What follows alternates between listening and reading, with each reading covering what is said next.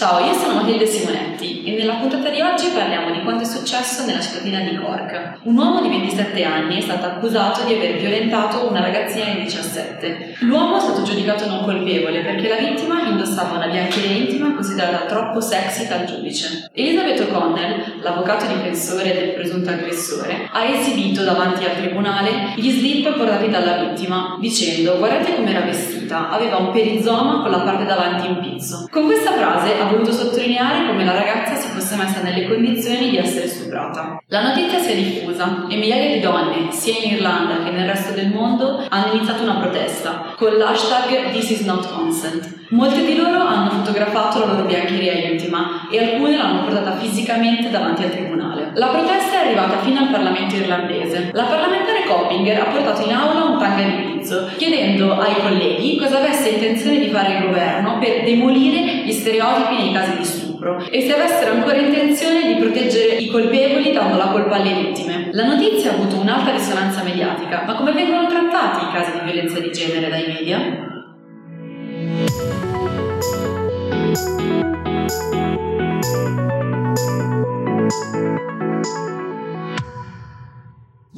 Si assiste frequentemente alla sottovalutazione del fenomeno. Solo negli ultimi anni si è cominciato a usare la parola femminicidio e bisogna ancora lottare per inserirla nei servizi. Ma perché insistiamo così tanto sulla parola femminicidio? Il termine femminicidio si usa per definire tutti i casi di omicidio in cui la vittima viene uccisa in quanto donna. Prendiamo ad esempio il caso di una donna uccisa dall'ex fidanzato. Il movente di questo omicidio spesso sono le dinamiche di potere che si creano in una coppia tra un uomo e una donna, in cui la donna è sottomessa all'uomo. Ma mancato uso di questo termine non è l'unico problema che riscontriamo nella trattazione mediatica di questi fenomeni. I giornali descrivono un'Italia in preda dell'immigrato, venuto sul suolo italiano per aggredire e violentare le donne. Questa è una strumentalizzazione mediatica. Sembra che la maggioranza dei casi di violenza siano perpetrati da immigrati, quando in realtà l'80% dei casi di violenza avviene tra le mura domestiche. I fatti sono spesso conditi con delle attenuanti. I titoli chiamano in causa un raptus o un momento di follia, anche quando il femminicidio è avvenuto dopo anni di percosse, minacce e maltrattamenti. Spesso nei media si parla di delitto passionale, anche se questo termine non esiste nel codice penale.